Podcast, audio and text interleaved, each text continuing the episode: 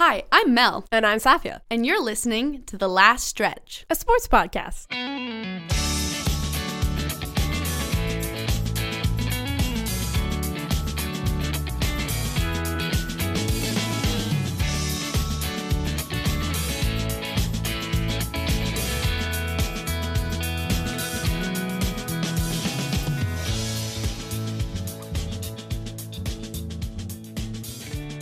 We're super pumped to have you guys. Thank you so much for tuning in. Uh, we're really excited about this episode. We had Justin Shemy, who is the head scout for the Concordia Stingers men's hockey team, and he runs Pro Goaltending, which is a goaltending uh, goaltender training camp.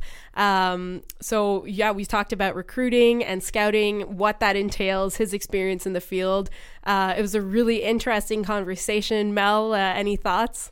I mean, it was really interesting for me just being recruited in the past seeing his perspective of it was really interesting since you know I, I didn't know how much work went into it and justin shockingly is 22 years old and a serious go-getter like if if anything from this episode that i took away is just that if you want something Go just, get it. Just go get it. Yeah. Ask around. He he did a, a lot of networking. It seems just you know showing coaches and other recruiters that I'm interested in this sort of career. I want to pursue something like this. What do I need to do? What do you like about your job? How do you do your job? You know, if anything, it's just a testament that if you're passionate about something, there's nothing to say that you can't get it. Yeah, there's definitely no doubt about his hustle. He is a tremendous uh, guy, and the work that he does for the Stingers uh, and for pro goaltending and for everything else that he's done, uh, I think it speaks for itself. So enjoy the episode, everyone. Okay, hi, my name is Justin Chemi. I'm, uh, I'm the head scout of the Concordia University men's hockey team. I've been scouting for about seven years now. I started out, I got to start working as uh, a junior scout at Power Scout Hockey. It was a data tracking company that uh, was looking to get in the NHL, working with teams, uh, you know, and being able to track every move a player makes. And uh, I got to do a lot of got a lot of great experience there, and uh, eventually started scouting for the Moncton Wildcats in the Quebec Major Junior League. I was scouting there for four years. Um, learned a ton there. Uh, built a lot of contacts, and uh, when uh, when Marc Andre Lima came in as head head coach of uh, the Concordia University men's hockey team, I uh, I jumped on with him and became the head scout. Um, and I've been doing that since uh, the 2015-16 season for uh, for three years now, and um, also uh, also head recruiter for a goalie school called Pro Goaltending. It's run by a goalie coach named Michael Lawrence. He works for HC Lugano in the top league in Switzerland. Uh, we work with guys like Colton Point, who just signed with the Dallas Stars and is uh, going to be playing in the American Hockey League this year. He was, um, you know, he was a Hobey Baker Award candidate last year as a top player in college hockey. Uh, work with uh, Ken Appleby, who played in the NHL last year with New Jersey. Jeremy Helvig was one of the best goalies in the Ontario Hockey League last year. Um, and uh, I'm proud to say that we worked with Thomas Sigouin last summer, and he just won his first game in the QMJHL uh, this past weekend. So we work with a lot of elite athletes, and uh, we try to work with the same guys every summer, try to progress them towards uh, playing professional hockey. And um, and yeah, that's that's what I do. Wow, thank you so much, Justin, uh, for joining us in studio today. We're really excited to have you. Uh, obviously, you just stated uh, a lot of your experience, and you're a pretty young guy. Could you say how old you are? I'm 22. Okay, you're 22. So I want everyone to know that these years of experience, they started early on in your life. Could you tell us how you got your start at such a young age? Um, yeah, I mean, I started uh, thinking like grade ten. Started really getting into the idea of uh, work, like scouting and uh, working in hockey and learning more about it, more than just as a fan. Um, I uh, eventually went. In, I went to the 2012 NHL draft. I attended the Sports Management Worldwide Hockey Career Conference and uh, really came prepared with a lot of questions for the speakers and kind of set myself apart that way uh, by going up to the mic and asking questions and that's how I was. Um, I was. I got, the attention of Mark Appleby, who was running Power Scout Hockey at the time, and that was my first opportunity in hockey where I really got to learn a lot and do scouting that was meaningful and uh, and talk to people in the business as as uh, you know part of an organization. Um, and even before that, I, I'd go home from school and call general managers across the Canadian Hockey League to just ask them questions and, and bother them. And uh, like you know, now that you realize when you're busy and people have questions like that, you're like, man, like this is a lot of time. So I really, in retrospect, really appreciated all the time they gave me. Um, I actually I remember once I called I think it was the GM in Moose Jaw and he goes like after like 20 minutes he goes are you writing a story or something? Or like you know what are you asking all these questions for? I goes no I just want to learn and just want to just, just wanted to, to pick your brain. And uh, from there I actually met the head coach Kevin Figsby at Concordia.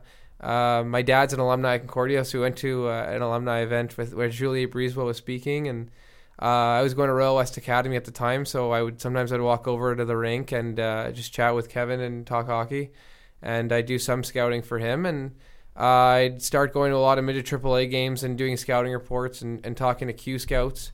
And uh, that's where I met the head scout of the Moncton Wildcats, who who really gave me my first chance um, in an actual scouting role. So you mentioned you got your start out, I believe it was in grade 10 you said that's when you kind of realize okay i don't want to just be a fan i want to take this to another level. Yeah.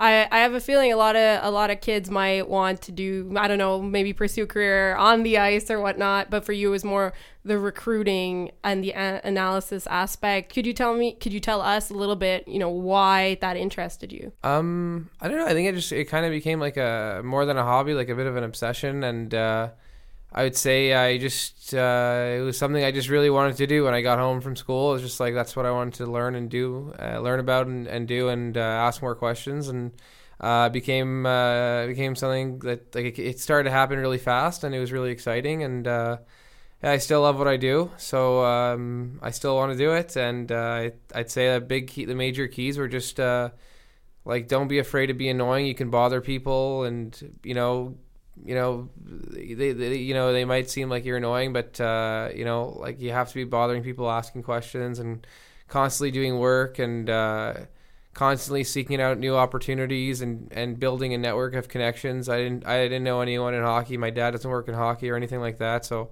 I started from scratch. And you just have to show people that you have something to contribute, and they'll be willing to give you their time. Were you an athlete at a younger age, or was it more watching sports that was your thing? Oh, I, lo- I still play hockey. I love playing hockey. I never played at a high level in any which way. I never developed contacts in, in the elite hockey atmosphere through playing. It was I never uh, never played. No, I never played in elite hockey, but I love playing hockey. It's a huge pastime for me. It's something I still do.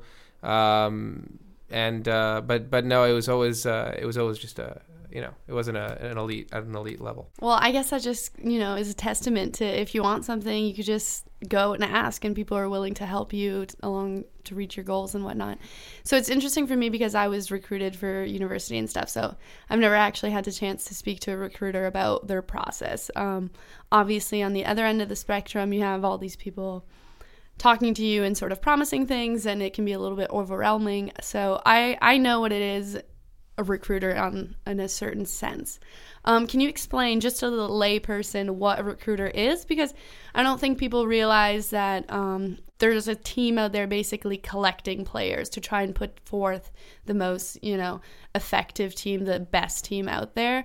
Um, can you explain what that's like, maybe at the university level, and how maybe that's different from, let's say, the Q? Like, what is recruiting, and how is it different between leagues or, you know, in an academic setting?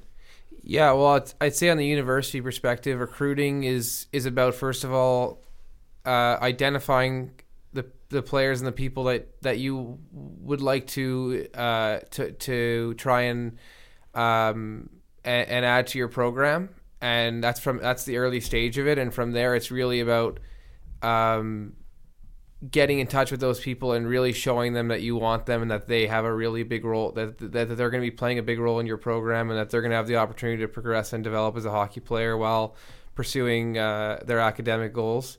Um, so I'd say like the role of the recruiter is constantly adding talent to a program that's always on the fly and constantly uh, con- yeah constantly adding talent and constantly uh, adding um, you know, refilling the cupboards with with long term talent. Now, and where do you go to get these players? Because I don't think people realize that you know at even at a young age, it's starting to start younger and younger from what I'm hearing that there are people like yourself sitting in the stands basically just watching a lot of hockey.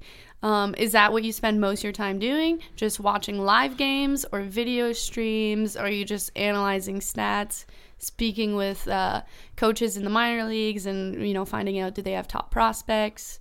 Do you feel you have players contacting you? Because I, I that is I mean, it, it was never a thing really when I when I was getting recruited for women's hockey, but in uh, you see it a lot in football. People sending um, their little highlight reels. So, can you just say where where are you going to find these players? Um, it's well, if you look at our roster at Concordia, you know the high majority of our players are coming from the Canadian Hockey League, mostly the Quebec Major Junior League. Um, these are guys that uh, are have played uh, that are playing uh, probably in their fourth or fifth year in the league and who have accumulated an education package that will help pay for their education when they come to Concordia. Um, they're also some of the best players. They're some of the best players, uh, you know, available. These are guys who uh, we're talking to them and they're saying, "Well, I'm also talking to this NHL team, so we need to see what happens here." So they're really high caliber players uh, that NHL scouts are walk- are watching just as much as we are. Um, I'd say actually it's interesting that you mentioned video because video is becoming a, a really important resource for us uh, and for NHL teams. Um, just because it gives you so much more access to, to seeing the player frequently and for having more people in your organization able to see them as opposed to just having your, your Quebec scout able to see a player. You're able to have uh, your general manager just watch watch a player from your headquarters um, and I'd also say going to games is really important. Uh, and I'd say uh, one of the things that people don't realize is important is your ability to network and collect information about players uh, from anyone, from whether it's coaches, previous coaches, uh, agents, uh, teammates, former teammates, friends. Any any way you can get information about them as a player, as a person, as a student is an incredibly important part of the process of recruiting because uh, things happen really fast. A lot of schools are talking to these people. A lot of schools are talking to these players. So you really want to determine which guys are really a good fit for our program, which guys would really be interested in our program, um, and are they good people? Are they good students who are going to stick around for four years and get their degree and, and want to progress as a hockey player? So I'd say a really underrated part of the job is being able to collect information from any from any anywhere you can, whether it's you know yeah, like I said, people on their team, their scouts. NHL scouts are a great resource because they're always in the rink. Awesome. Yeah. So you sort of emphasize that, you know, it's important gathering information about the kind of person they are. So, you know, it's not just about the talent for for you yourself. Um, especially, I mean, I think in an academic setting too. I mean, you you sort of want to set set out that person to succeed both academically and you know in their respective sports how can you get a sense if a player is really interested in a program when you know they're sort of getting pulled in different directions um, can you tell early on like okay it might not be worth investing so much of my time into this individual when i think they may go a different route or for you is like i'm gonna put as much effort in all the players and then the cards are just gonna sort of lay as they may I mean, gauging a, a, guy's interest sometimes can be harder with with other than with other players. But uh, you know, when when players are asking about the academic program and are asking about getting in touch with academic advisors at Concordia and are asking about the role they'd play on our team and and uh, you know um, how the team's been doing and you know guys who are showing an interest in our program through their questions and through their body language, you can tell and you can get a feel for whether they really want to be in this conversation with you, or whether they're they're not that interested and, and whether they're not really thinking about school. So uh, you know, ga- yeah, for sure, gauging interest and and gauging whether uh, you know this is worth our time is is definitely important. Well, you mentioned how uh, players have a tendency to be looking at whether it's you know other schools or other professional leagues, what avenue is best for them. Could you take us through what that negotiation process is like? How early does it start, and when do you get that sense of okay, we got the guy? Well, we have the guy when he signs his letter of intent. Uh, like that's you know often when you especially when you're dealing with really good players you never know because they're they could be having that same conversation with other schools and there's nothing wrong with that. I mean they're, they're weighing the options that are in front of them.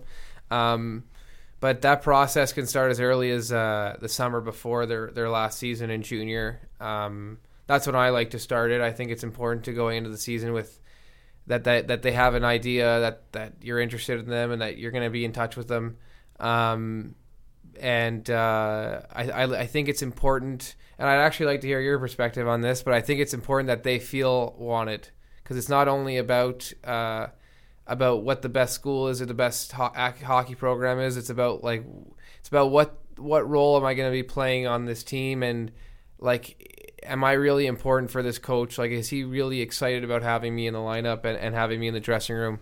Um, or is it just like, you know, another name on his list? So uh, I think it's really important to make the player to to effectively communicate your interest in the player and for him to know, wow, this like they're really excited about having me, and I'm really excited to play a role in that team. Yes, I, I would agree with that because um, it depends what you want to. Because when I was getting recruited, it was weird because in the team I was at, and so I played junior at Stoney Creek in um, Hamilton, and it's it's one of these situations where you know some of your teammates aren't getting recruited and a lot of you are and you know sometimes you can feel uncomfortable talking with your teammate because you don't know if they're getting recruited to the same schools or not.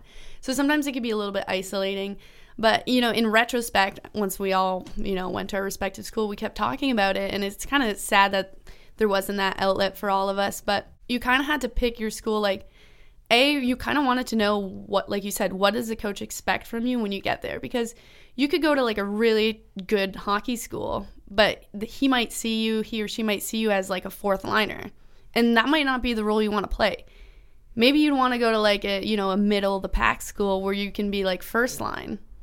You know maybe you won't win as many ncaa championships but you'll get on the ice more. So you know like it's it's good to be honest because the player can sort of gauge what they want from a program and also like uh, speaking with some of the coaches i've had after i've graduated and stuff and you know, they're like, I have to be honest because if I'm going to lie to the player, be like, yeah, you're going to play a lot, and then they come and they don't play a lot, it just looks bad because, you know, word gets around. You know, you, you might be trying to recruit another person who spoke to someone on the team, you know, that individual was like, person lies all the time. Like, I was told I was going to be first line and I've been on fourth line like all four years or whatever. So I think just being honest is good because, like you said, word gets around. Like players talk, especially like the years after you graduate, because you still know a lot of the people in the junior leagues that you played against too, and they're asking advice.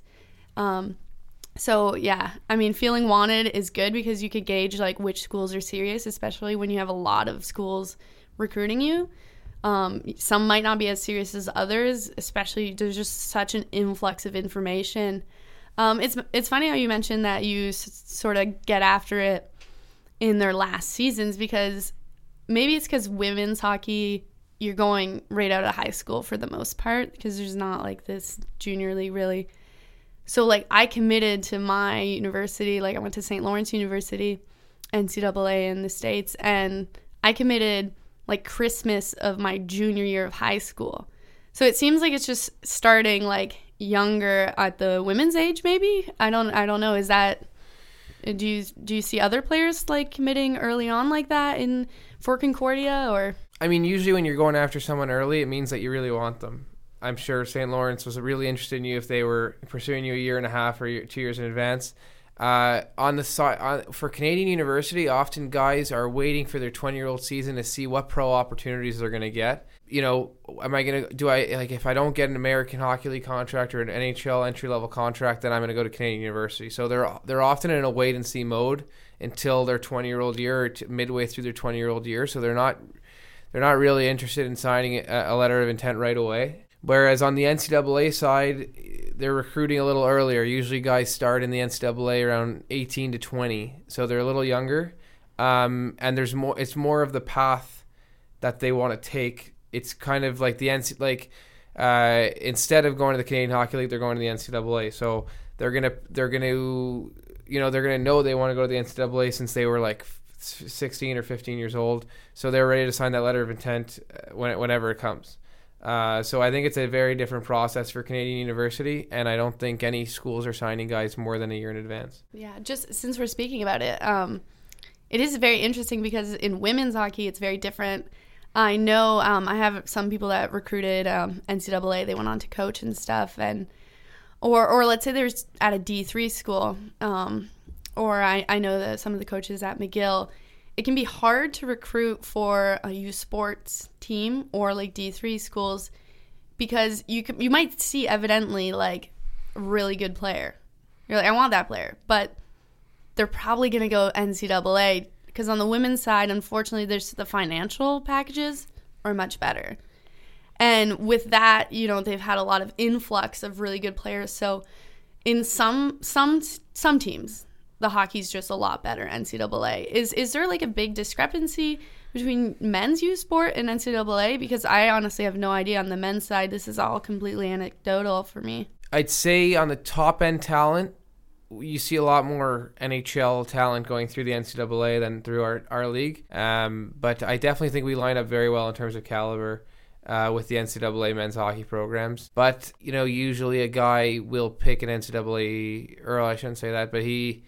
It's hard to lure an, a player away from the NCAA to come play Canadian University right now. Uh, this whole conversation got me thinking about uh, the caliber of hockey at the university level in Canada because I think there are a lot of people who see U Sports as, you know, kind of like the final stop in your career. And maybe not for women's hockey because it is the next step going into the CWHL or the NWHL. But for men's hockey, it's a different story. There's this idea of, okay, you were, for example, in the Canadian Hockey League, you decided to come and do your studies at a university, and that's it. That's the end of the line, and and you're gonna go like pursue a job, like a I guess a regular job.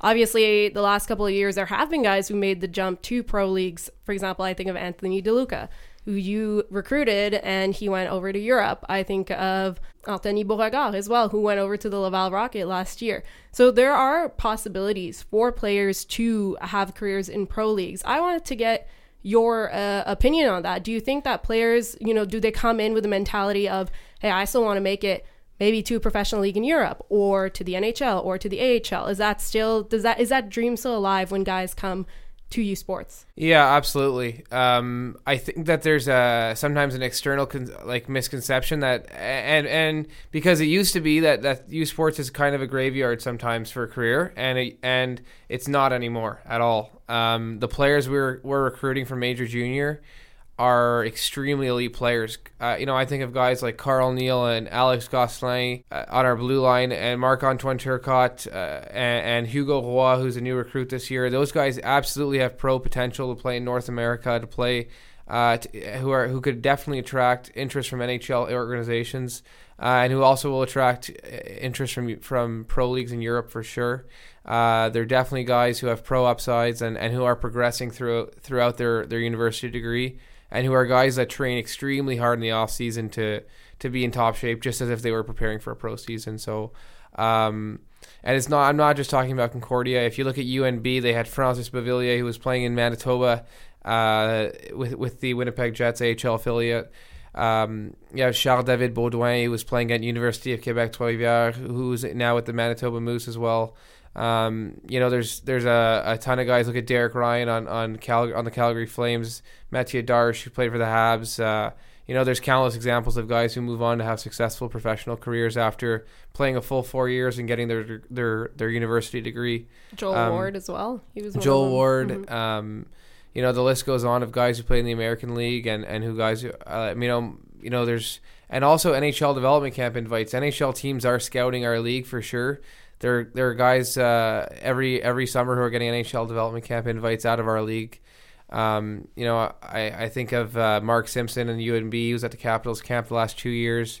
I think of uh, I'm trying to remember his name uh, from St. Mary's. He was at Tampa Bay's camp. Anthony Repaci, I believe his name. Um, you know, so there's definitely guys. There's definitely NHL scouts watching our games. Um, and I, I can tell you for sure that, that Mark is gets pro gets calls from pro teams asking for references on our players. So uh, I'm 100% sure that that our guys are having pro opportunities, uh, and that's something that's really important to communicate to potential recruits that this is not uh, the end of your career. This is a, a, really good place for you to progress and have an opportunity to play in the top six and have an opportunity to play on the power play and and develop towards playing professional hockey. I feel like more people need to know that. I feel like from a marketing standpoint for U Sports, first of all, people aren't a huge fan of the name. They still call it CIS regularly. uh, its former name. And I feel like that should be the first point of marketability for the league because I don't think people pay attention to u- u- university sports as much as they should. I was one of those people who didn't think much of it until I was like forced to cover it for a school newspaper. And I came and I was like, wow, I've been missing out. I've been missing out for years. I had done my undergrad by that point. I was almost done. It was in my fourth year or something. And I was like, wow, I could have been here three years earlier, but I mean, I barely heard about it. And this might just be Concordia's market, marketing. I don't know if all teams are like that, but you know, I think it's unfortunate. Um, you mentioned that guys are are getting the you know scouted by pro pro scouts and whatnot, and and you kind of mentioned the whole thing of uh, U Sports being a graveyard, uh, having that perception. Is that was that true at one point? Is this is this a recent phenomenon that more scouts are looking at guys from U Sports, or has that always been going on? And now, I mean, now we have the confirmation. um, I don't think it's recent. I think that uh, you know, going back 20, 30 years ago, I think it's it was more common, but I don't think it's a recent change that this is becoming a, a pro development. Uh, a development uh, that, that it was a development league. I think it's been like that for for uh, you know a while. Okay, that's good to know. Actually, I, I do think one thing that changed is when the uh, the CHL brought in that education package uh, that that encouraged a lot more guys to come play university hockey in Canada after their, their Canadian Hockey League careers. What is? Uh, could you tell us more a little bit about that? Yeah. Um, well, the way this the Canadian Hockey League, uh, I mean, it varies between the, the WHL, OHL, and Q, but the the general concept is that they uh, for every year you play in the QMJHL, you have you get a free year of university afterwards, and you don't even have to play if you want. If you say at the end of your Canadian Hockey League career that you're like okay, you know, that was great and I want to move on to something else, you can go to university and get that to collect that, that scholarship without even playing. But if you do want to come and play, you still get that scholarship from the Canadian Hockey League. So if you played from 17 to 20 years old, uh, you know, for the uh, for the Quebec Remparts, um, you're going to get your, your full university degree paid for. I had no idea that existed. Yeah. That's any Canadian university you could attend, or is there a certain like list you have to adhere to, or uh, I don't know, a, a money gap? It's based on a certain tuition. Like it's not it's not like you can go to a US university and, and you know they'll pay your full tuition, but yeah. They'll pay like you know whatever. I forgot what the way it rules. I think it's based on where you're from, how much university costs there. But yeah, that's uh, the general rule is for every year you play, you get a free year of university. Kind of cool. When was that introduced? You know, you may have mentioned it, but no, I haven't mentioned it. I think it's been around for about I want to say around ten years. Wow. Wow. Um, well, I mean, I have no idea, but like, there's no reason I would know. it's true. You were in the in the U.S. Gosh, Mel. no, but like, I don't have the opportunity. Yeah, fair. in those leagues. That's cool. Okay, so just to speak a little bit more recruiting, like, do you have a region you adhere to? How many recruits are there for the Stingers? And um, if there are, do you guys have regional settings, or can you go all the way to BC to find someone? Uh, no, I'm I'm our only scout, or I'm the yeah the only scout. But um, I think what's really important is that I I'm pretty well connected across the country. I have people who I talk to out west. I have people who I talk to uh, in Ontario who are you know, I have, like there's a friend of mine who's an NHL scout in Ontario who I speak to all the time about about 20 year olds in the Ontario Hockey League and and uh, you know his thoughts on them and and I, like I said, I think it's uh, an underrated part of the job is your ability to to, to get information from reliable sources uh, that you trust um, and be able to, to use that in recruiting. Um, whereas I think people think that it's important to be traveling a lot to be seeing players. Where I think, it, whereas I think it's really important that we're talking to people who know these players really well, uh, who know them better than we would, even if we were traveling all the time. Um, and using their opinion in our for, for our benefit. So, what percentage of the time would you say you're physically in a rink watching a game live? Every weekend, absolutely. But it's it's not realistic to be uh, cross country. You know, to it's it's more about you know it's what's I think what's really important is is having a network of contacts, whether it's coaches, whether it's people who are around different leagues who can tell you about those players but I'm definitely scouting all the time, and and and Marc Andre is with me a lot of that time too. Yeah. Well, I mean, it's it seems more efficient to just work through a network, and I mean, it gives you a greater reach. So, I mean, that just seems smart, which is. Well, well, actually, in the NCAA, you're not even allowed to have scouts. You're you're only allowed you're only allowed to have coaches recruiting. So that makes the process for them a lot tougher in terms of scouting. So for them for sure they're relying on contacts Yeah. spread across the country. But I mean, I don't want to get anyone in trouble, but a lot of teams will have a coach, but but he they're on the road most of the Right, time. Right. There's an assistant. There's an assistant coach who is. you don't see him too often Right. at the ring. right, right, for sure. Um, but like you know, even then, it's still you could. It's really hard to uh, to have more than maybe one guy who's a half coach. Yeah, for sure. Now, is there um, rules to when you could contact players, how you could contact them, and um, yeah, there are rules regarding visits. Um, you're only allowed to have one official visit before they sign their letter of intent. But there, there's not a lot of rules that really restrict the way we want to recruit guys or restrict our ability to show them our facilities or, or to put them in touch with academic advisors who can give them a better idea of, of you know whether their credits are going to transfer, how their transcript's going to look coming into school, and, and all that stuff. So like I don't think any of the recruiting rules are really obtrusive to to our process and uh, to giving to, to being in touch with the with guys that we want to add to our program. Uh, so it's not it's not much of a barrier for us right now. Oh well, actually, I would I would actually add that in the NCAA, I think it's a bigger barrier because players are are being sought after around 14, 15 years old. So there have to be more strict rules about you know bothering kids like that and their Yeah. parents all the time. So certain age groups? it's I a- was telling Safia on the way here that we should probably have an episode, which I think we will, covering sort of rules and recruiting and stuff. Because just when I went through the process, I didn't know what was allowed, what wasn't allowed, what to expect, what, how should I react, um, how excited should I be about certain things or not. But do you get any sort of, uh, I guess, restriction? Not restriction. There's not there's nothing that slows us down in, in what we're what we're trying to do. I'd say uh, in terms of rules. Okay, Like, so the uh, only strict I- one is I mean, I'd say in the Q- like the, the CHL has some rules. Like the Q, you're not supposed to be. You're you're not. You're not. You shouldn't be calling anyone during the playoffs. Uh, you shouldn't be calling anyone on game days.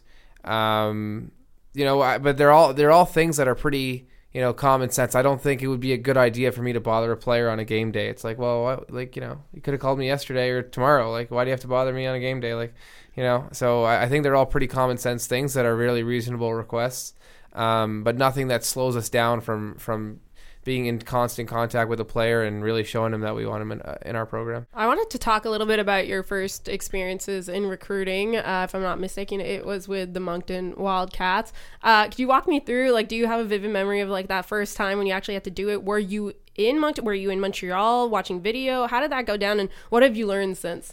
So with Moncton, my job was Montreal area scout. Okay. So I was scouting. Uh, well, and, and actually, it's pretty important territory because um, the the Quebec Midget AAA League is made up of 15 teams. Six of them are in the Montreal area. So uh, on any given weekend, you can have like you know you- you'll you'll definitely be busy every weekend. Um, I'd say the big a huge difference in that job versus this job is at Concordia. There's there's no draft. There's no selection process. It's about getting players to want to come to your to your program. It, the players have all the power in their hands. Whereas with the draft, it was about having picks and and you know being able to you know saving your picks to be able to to, to pick players and uh, and you know it wasn't as much of a concern about whether he wanted to come. He, like he- you know if he wanted to play in the Quebec Major Junior League, he was probably going to come to Moncton. We had a great organization there. So um, they have a, they have a beautiful new rink there actually this year. Um, so it's that's a very different thing. So with there, you're you're really it's really important that your list is really sharp. That your rank your player ranking is is really what you want it to be. That you're putting in game reports all the time. That you're tracking the progress of, of the players. That you're constantly in the rink. That we're you know we, we would always have meetings about our uh, you know our player rankings and. Uh, and who we like, and you know, is this pick really important, or do we need to move up in the first round? Do we want to trade down and get a second pick, or something like that? So, uh, it's a very different process than recruiting for a university team. You know, same thing with the NCAA, Boston University, and uh, you know Minnesota, and you know high end programs at Northeastern Providence. Those guys have a huge edge over a team like University of Vermont or. Um, you know, uh, uh, Nebraska, not Nebraska. I'm thinking Alabama, Huntsville. You know, teams like that who are like have to work a lot harder and have to maybe settle, not settle, but but look for lower end players because you know the best guys are going to go to Boston University and Boston College, and, and who can blame them? So, wh- what do you kind of look for in a player? Like, obviously, you have a team is full of different kinds of players. You have like your high power goal scorers. Sometimes you just need a solid third liner who's going to grind it out and crash the net. Now, do you have a lot of conversations with the coach? Okay, what what do you need next season? What do you need the season after that? What are we lacking? Is there these conversations before you, you know, set out like for scouting for the next class? Or is it really up to you? You you bring a list to the coach, you're like, these are the kinds of players I've sort of ranked them or identified them as different styles, or for you is just like I just look for a well-rounded hockey player. Well, as I'm sure you know, like from from your experience at St. Lawrence, the head coach is a really busy person, so it's it's hard to involve them frequently in the in the scouting process. But I like I try as much. Like I was I went to a game with Mark uh, last week. Um, it was really great because uh, you know we got we spoke to the players, the, the players we liked after, and and I, you know what I like I, I like talking to the players and uh, and I like being part of the recruiting process. But if I'm a player, I think it's a lot more important to be hearing from the head coach than the head scout because honestly, uh, I don't. I'm not around the team that much. I'm not going to play an important role in your experience at Concordia in terms of you know your four years here. Whereas Marc Andre is going to be the guy you play for for the next four years. I think it's a lot more important to be hearing from him than hearing from me. So I try as much as possible to leave the recruiting side to Mark, eh, whereas I, I do a lot more of the scouting. Um, so um, a lot of it will be like, Mark, I, I really like this guy. I think he's, you know, I've heard a lot of great things about him. I know his coach and I know his agent, and like I, I really think he's a good fit for our program. I've been watching him play since he was in midget AAA. Like I, I really think he's he's a good fit. I you know here's his phone number. Like let's let's let's get let's get to work on this guy, and he'll go from there. But uh, yeah, definitely I have a uh, a lot of saying which guys I like and which players we should pursue. Um, another important thing that's underrated in recruiting is uh, familiarity with the program. You know, it's really it's really nice when you have a guy who's friends with on the who's a guy on the team who's friends with the, the player you're looking to get. It's just it, it, makes it so much easier to recruit when you have a trusted source. When when there's a guy who he has familiarity with in the program and say, yeah, I, you know, I love playing for Mark and you know, I you know, schools here is great. I love living in Montreal and. Uh, you know, I really feel like I'm progressing t- towards playing in the American League and things like that that that really help. I find it really interesting because oftentimes I think people might confuse scouting and recruiting as the same thing. And hearing you make that distinction with Mark being kind of like the final word, okay, we're gonna get this guy, but you're the one giving him a pool of guys who's like, hey, these are interesting choices. You should consider them. I think that's really interesting to make uh, that distinction. Um, I wanted to ask you just to switch it up a bit. I know you uh, also work for Pro Goaltending. Uh, could you tell us a little bit about that? Yeah, I mean, with with Pro Goaltending, I'm kind of the the general manager of our of our like especially with Montreal camps. Um, I um, you know, for example, we've got our Christmas camp coming up December 21st and 22nd at, at Ed Meagher Arena. Um, that's just kind of a two day. This is like training, two training sessions. It's not exactly the same thing as our, our camps in the summer, but uh, you know, with that, I'm in charge of of coordinating everything at the rink, all the recruiting, and uh, you know, hiring everybody and all that stuff. I do everything but coach, really. Um, and I'd say uh, a, a big part of it and a big thing I've learned through that job is is how to sell and how to recruit and how to develop like long term relationships with players uh, and with their parents is especially important because you're usually going after. We like to start working with goalies around 13, 14, 15 years old, so it's really important to involve the parents in that process.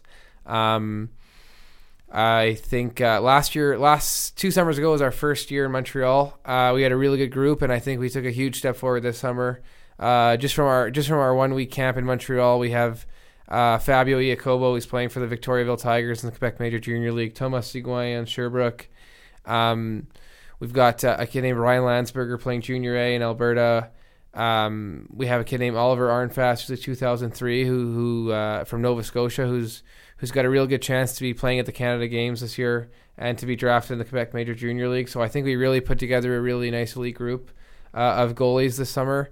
Uh, and that doesn't even uh, touch what we do in, in Oshawa, where I help with recruiting as well.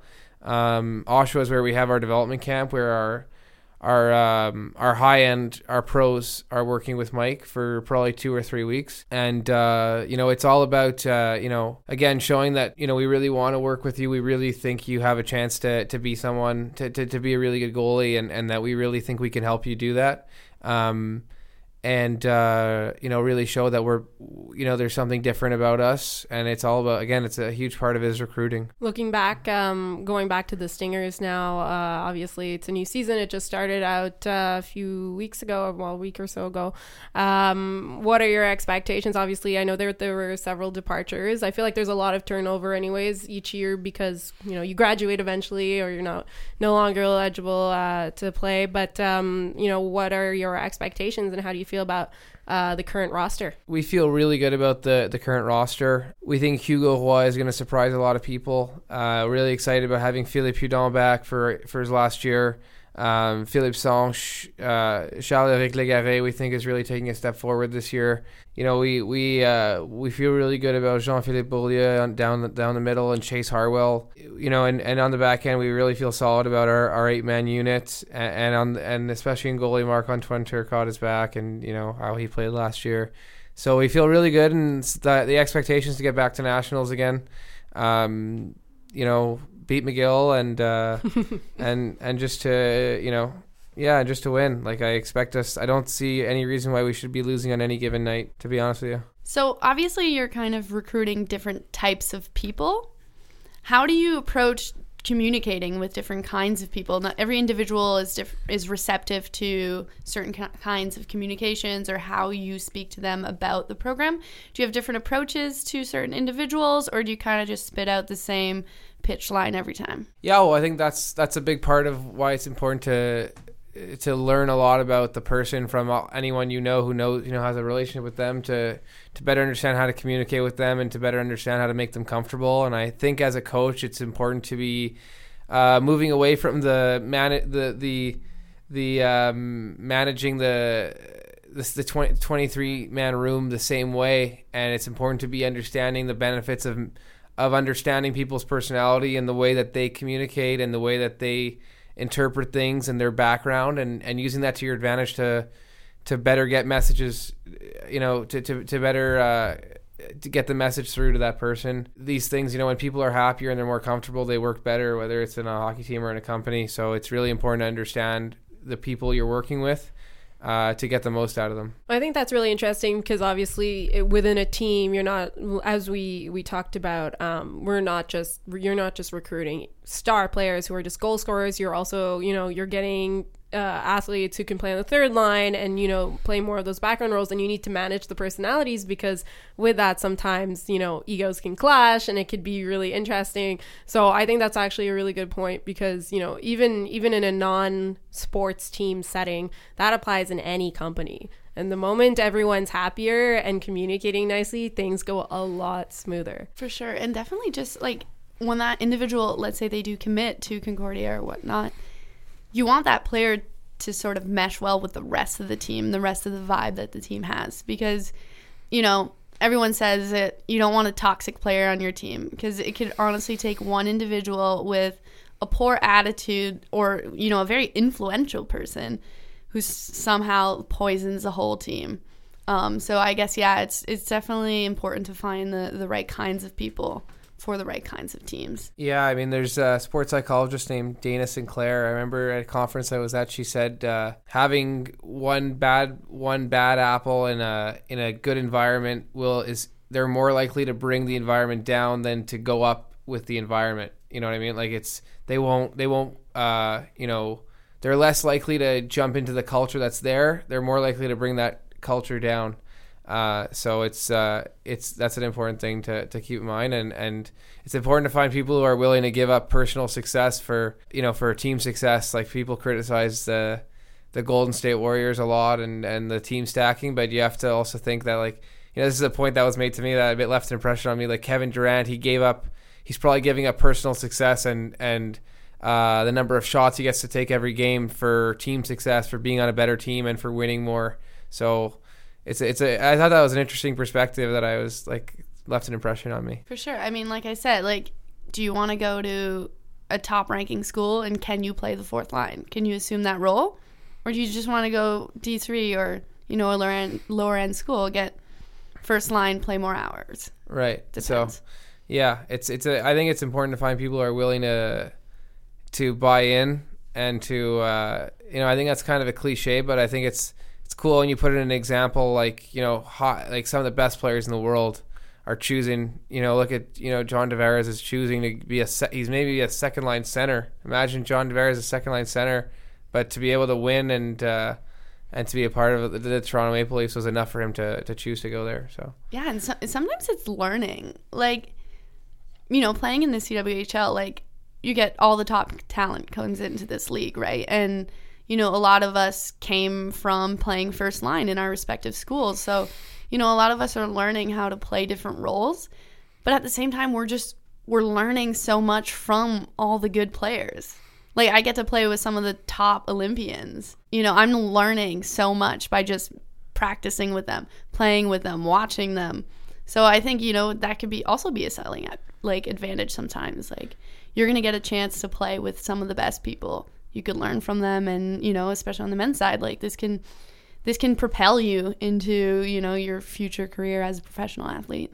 for sure, and like you know, like goes back to pro goaltending. Like this year, we had at development camp in Oshawa, we had a group of twelve guys. All of them were either playing in the American League in Europe in the NHL and or in major junior, and then we had one 15 year old who we think is has an extreme amount of potential, and for him to be around that group for two weeks is like is an extremely important experience for him that he's going to learn a ton from.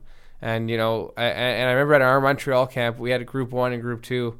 I remember group one in the morning, like before before and after they were on the ice. Um, they'd be rolling out. They like their preparation. They'd be taking notes in their video sessions. Their preparation was really impressive, and it left it. And it was a really important uh, standard for the second group, who's a little bit younger, uh, to see and like to understand how important their preparation is just for a training session. You know, they rolled they rolled before they got on. They rolled after. They were like they came in with a notebook into their video sessions, and like it's it's really important for for younger guys to see that. I just had a question because being how young you are, have you ever had any resistance from playing players maybe not believing that you're the recruiter or the scouter? Um, is there any resistance from players or maybe you know when you're trying to network and make new contacts with new coaches? Is there any resistance with your age? maybe when I was really young, like when I was like, you know, 16, 17, especially like with other scouts, like they didn't really, like he doesn't have experience and this and that and all, all that stuff. And uh, like there were definitely reservations about listening to my opinion. I was very lucky that my head scout in Moncton really listened to my opinion. And, you know, like by my second year, you know, there I was kind of, you know, you, you move up the draft, like move closer to the head scout of the draft table. I was sitting next to him at one point and, uh, I was very lucky that he valued my opinion. And in terms of recruiting, I mean, a lot of it's on the phone, so that helps. uh, and uh, in terms of with coaches, I think coaches are always always looking to help their players find places to play after. No one wants a program that's known as a graveyard. So, uh, you know, every program is looking to help their players find the next place to play because that's how that's really how you sell your program. at the end of the day, it's like same thing with pro goaltending with Concordia. A big part of the program sell is who we work with and where they are. You know, like we you know, a big part of our sell now is Elvis Merzlikins, who you know might be playing for the Columbus Blue Jackets next year. Um, and you know, with Concordia, you look at Olivier Hinse is having a lot of success in Europe, and what might what might Philippe Hudon be doing next year? And you know, you think about these things and how you can use those to to you know explain the the Concordia effect to to the next wave of recruits. Um, but no, I don't think there was ever like a too bad of it. I mean, yeah, yeah, there it was when I was younger, but it wasn't a big deal. So. Yeah, now you're well established at Yeah. 22. That's For all we know, if everything's over the phone, they might think you're like 50 years old. Yeah, It's a shock. he, has, he has a great radio voice, I think. yeah. That's awesome. Again, you just, I mean, you keep saying these like contrasts to like my experience, which is so interesting because, you know, yes, I play in the CWHL right now, but that's not a, that wasn't a selling point when I was um, getting recruited because unfortunately, sort of, university was sort of the cap. That was like, okay, you've hit the top of women's hockey other than, you know, national programs, which, I mean, there's a limited number there. for sure. There's only so many of us that could go to the Olympics, right? for sure. So it's just, uh, you know, speaking to these contrasts, it's just interesting, you know, as a female, like the difference there, which, you know, I- I guess we have to, maybe they have to sell sort of the experience a little bit more and the team you want to play for. Um, being so young, what is your ultimate goal? Like, what is your next plan? You're still a student, right? Uh, when are you graduating? I'm graduating this year. Oh, fantastic! So, do you have uh, what? What are your long term goals? Um, to be working in the NHL on a hockey operations team for sure is definitely the long term goal. Do you want to be the next Kyle Dubas? Absolutely. Sounds good. Yeah. Well, his Um, CV's building, so Yeah, I you think go. you have a great shot. Thanks. Lastly, uh, Justin, do you want to plug anything or talk about anything? Now is your chance. Um, not really. I mean, I you know definitely. Uh, I definitely would say that I I think that if you're working for a program, you have to believe in it. I've like turned down scouting opportunities for certain teams if I didn't think that they had a solid program that I I'd be happy to be sending players to. So I, I'm very confident in, in the Stingers program and what we're selling and, and what we're t- preaching to, to players. And same thing with pro goaltending. I'm I'm very I'm a big believer in Michael Lawrence and, and what he's capable of doing, and he's done it. He's already done it, you know, multiple times with goalies. So I think it's uh, you know it's very important to be to be uh, a strong backer of what you're selling because uh, if not, then you're not gonna you're not gonna be passionate about it, and you're not gonna really feel you're not gonna really believe that you can win. Uh, so yeah, that's what I'd say. Well, awesome, Justin. Thanks so much for being on our show. Uh, it was very insightful, especially for me, like just seeing the other side of, of the story. Because, I mean, I only had one perspective of scouts and recruiters. And, you know, you don't really realize how much work goes into it.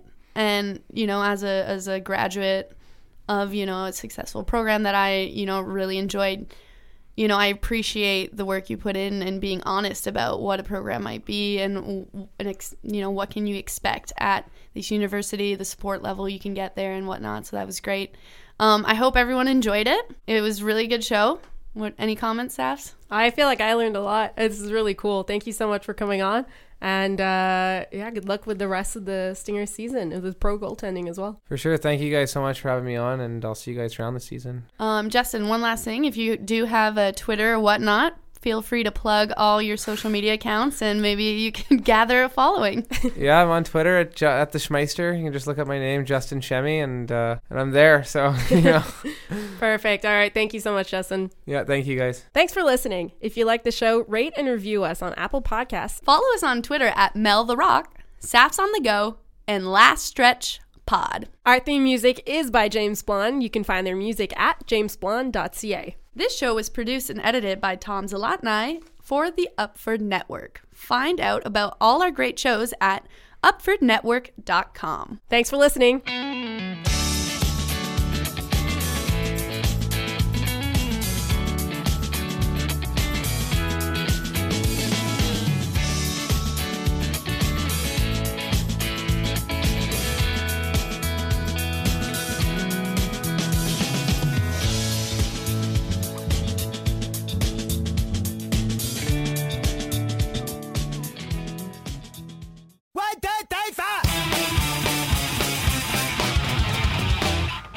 Hey, I'm Aaron Lakoff, host of Changing on the Fly, a brand new podcast on the Upford Network. Changing on the Fly is a podcast that dives deep into the intersections between hockey and social justice. We take on issues of sexism, racism, and homophobia on the ice. You'll hear from athletes, activists, fans, scholars, and even musicians who love hockey but want to keep the jerks out of the game. Think Colin Kaepernick or Serena Williams, but with skates and less teeth. It's your perfect antidote to Don Cherry and Coach's Corner. Hey Don, what do you think of changing on the fly? not the left wing pinko media bleeding hearts guys. What are you nuts? Anyways, you can find Changing on the Fly wherever you get your podcasts or visit us online at changingontheflypodcast.wordpress.com.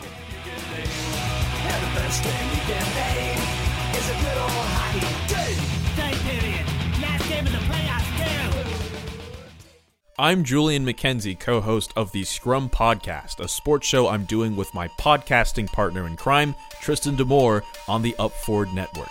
Every week, we analyze something different from the Canadian sports media landscape lack of diversity, getting a job in the field, coverage of different sports, and answering some of the harder questions. Through a combination of back and forth discussion and high profile guest interviews, we're aiming to figure out exactly what's up in the world of sports. Find us wherever podcasts are sold iTunes, Stitcher, Google Play, SoundCloud, Message in a Bottle, Morse Code, Telegram, Singing Telegram, Target, Walgreens, Bird's Nest, Dad's Shed, uh, and a crowded convention center bathroom.